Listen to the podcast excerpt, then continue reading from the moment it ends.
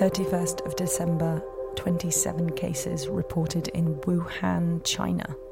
21st of January, 239 cases in mainland China.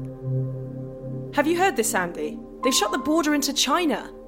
25th of January, it reaches Europe. 31st of January, two cases in the UK. 5th of March, first UK death. 8th of March, my due date comes and goes uneventfully. It's a strange sort of waiting, this. Waiting and waiting. Having no control over when or where.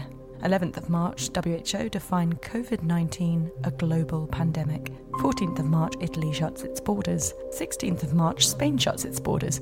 Andy, how long do you reckon this will last? I hope it doesn't mess up our holiday to Marbella in May. The media explodes.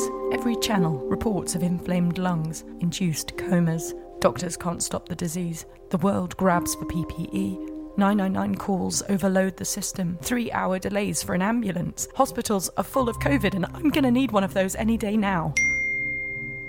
My hospital appointment's just been cancelled. They said they needed to measure her, check my placenta's still feeding her properly. I'll call the midwife. Hi, this is Shanine. Uh, I may be with another patient, so if this is an emergency. I lie in bed and drink a hot cup of tea until I finally feel you moving inside me. Are you okay in there? Kick once for yes, and two for no.